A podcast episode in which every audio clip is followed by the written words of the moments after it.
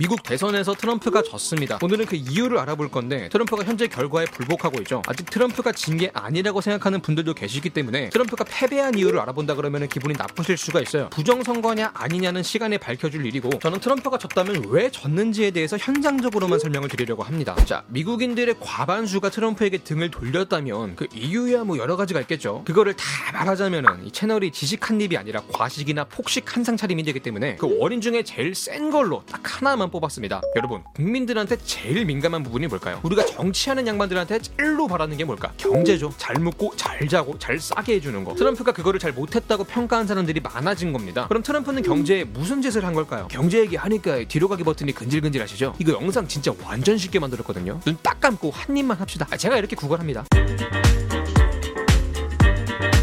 미쿡을 세계 경찰이라 그러죠. 미군들이 세계 방방 곳곳에 싸돌아다니면서 남의 나라 국정에 사사건건이 참견지라고 국제기구에서는 완장질까지 척척 잘해왔습니다. 근데 미국이 고작 대장놀이나 떨어보겠다고 자국에서 거둔 세금을 남의 나라에 들이부었을까요? 그 난리를 치면서까지 얻으려고 하는 게 있을 거 아니야. 뭘 얻을까요? 기름이에요. 석유. 미국이 세상에서 제일로 애정하는 거. 관련해서 고든 램지가 남긴 어록이 있어요. 이 요리는 기름이 너무 많아서 미국이 이 접시를 침공하겠다. 예로부터 미국은 산유국이 많은 중동 지역에 아주 지독한 집착을 보여왔습니다. 맞습니다. 석유는 지구에서 제일 중요한 자원이에요. 우리가 사고 파는 물건을 생산하고 유통할 때 석유가 안 들어가는 걸 찾는 게 힘든 수준입니다. 플라스틱부터 비닐까지 싹 다 석유로 만들고 이거를 운반하는 차량, 선박, 비행기까지 다 기름을 먹어요. 전 세계 경제가 석유를 시작해서 석유로 끝납니다. 경제에서 기름을 빼면은 얘기가 안 돼요. 이는 즉 땅이 기름진 나라들, 즉 산유국들이 힘을 가진다는 말이에요. 특히 중동 지역이 담합을 해서 석유의 공급량을 줄이면 석유의 가치, 즉 유가가 상승합니다. 산유국들이 유가로 장난들 치면서 세계 경제를 쪼물딱거릴 수 있다는 거죠. 석유가 없는 나라들 입장에서는 리스크예요. 근데 원래 이 리스크라는 게 통제하고 싶은 게 인지상정이거든. 특히 미국 같은 경우는 세계 경제랑 밀접하게 관련돼 있기 때문에 중동 지역을 관리하겠다고 나서게 된 거죠. 근데 님들 같으면 미국이 뭘 한다고 말 듣겠어요? 말 안 듣지? 아 지가 뭔데 참견이야. 미국 입장에서 말을 듣게 하려면 어떻게 해야 될까요? 무력을 써야 됩니다. 남의 나라 여기저기에 군대를 파견하기 시작해요. 우리도 동맹국이라서 이라크 파병 나갔었죠. 근데 따지고 보면 미국이 침략한 거거든 이게. 당연히 반대 여론도 많았어요. 무슨 권리로 미국이 나서냐 이거지. 명분이 없다 이거예요 명분이. 그래서 미국 이 명분을 만듭니다. 뭐냐? 세계 경찰 완장을 찬 거죠. 석유를 관리하는 세계 경찰 미국. 이게 현대 세계 질서의 핵심이었어요. 근데 이 질서의 변화가 찾아옵니다. 그 유명한 셰일가스가 등장했거든. 셰일가스는 이쁘게 모여 있는 기존 석유에 비하면 넓은 지역에 퍼져 있어서 수출 비용이 비쌌어요. 하지만 기술이 발전하면서 생산비가 떨어지니까 기존 석유의 입지가 약해지기 시작합니다. 셰일가스라는 대체제가 생겼으니까 산유국들이 꼴리는 대로 장사하기가 힘들어졌어요. 석유를 볼모로 잡아 협박하고 가격 올린다고 담합하고 그러는 게 옛날처럼 잘 통하지가 않게 된 겁니다. 미국 입장 에서도 굳이 남의 기름을 탐내고 중동을 관리할 필요가 사라졌고요. 그리고 이런 흐름의 쐐기를 박은 게 2017년에 대통령이 되신 트럼프입니다. 트럼프는 셰일가스가 나라를 먹여 살릴 거라고 믿었어요. 셰일가스에 집중적으로 투자를 했고 기존 석유에서도 중동 지역에서도 손을 뗍니다. 자연스럽게 세계 경찰 놀이도 필요가 없어진 거지. 국제기구에서도 하나씩 탈퇴하고 나갔어요. 야리꾸리했던 동맹이랑은 이제 남남이 됐고 내갈길나 혼자 뚜벅뚜벅 걸어가게 됩니다. 자국 우선주의란 말이 여기서 나온 거지. 결국 셰일가스 덕에 미국은 전 세계 석유 생산량 1등 자리까지 먹습니다. 이 기름 팔아본 돈으로 뭘 하셨냐면은 세금 을 줄였어요. 특히 법인세. 미국에서 사업하기가 좋아진 거지. 해외로 탈주했던 기업들이 돌아오게 해서 일자리를 늘리고 소비를 늘려서 내수 경제를 강화하겠다는 전략이었죠. 쉐일로 시작해서 쉐일로 끝나는 정책. 이론적으로는 나쁘지 않았습니다. 근데 세상 일이 다 계획대로 되나? 트럼프의 이론은 복병을 만났어요. 코로나19 사태가 터진 거예요. 사람들이 어디 기어 나오지를 못하고 뭘 사 먹거나 싸돌아다니지를 못하니까 전 세계적으로 소비가 크게 줄었어요. 뭐가 안 팔리니까 기업들도 줄줄이 도산합니다. 당연히 물건을 생산하고 유통할 때 필요한 석유의 쓸모도 바닥을 치게 됐죠. 기름값이 똥값이 됩니다. 액체니까 쉬야값인가? 가격이 마이너스까지 떨어졌었어요. 기름을 돈을 받고 파는 게 아니라 돈을 쥐어주면서 팔아야 됐다고. 기름 팔아 버는 돈보다 그거 창고에 보관하는 임대료, 관리하는 인건비, 유통하는 운반비가 더 나갔어요. 여기서 선물 개념도 좀 중요한데 복잡하니까 패스. 트럼프 경제의 핵심은 셰일가스였어요. 석유에 모든 걸 쏟아 부었는데 석유가 쓰레기가 됐다. 계획한 모든 게 물거품이 된 거죠. 사실 코로나 19만 없었어도 so so한 정책이었을 수도 있거든요. 지지리 운도 없는 것 같아요. 물론 떠오르는 산업인 친환경,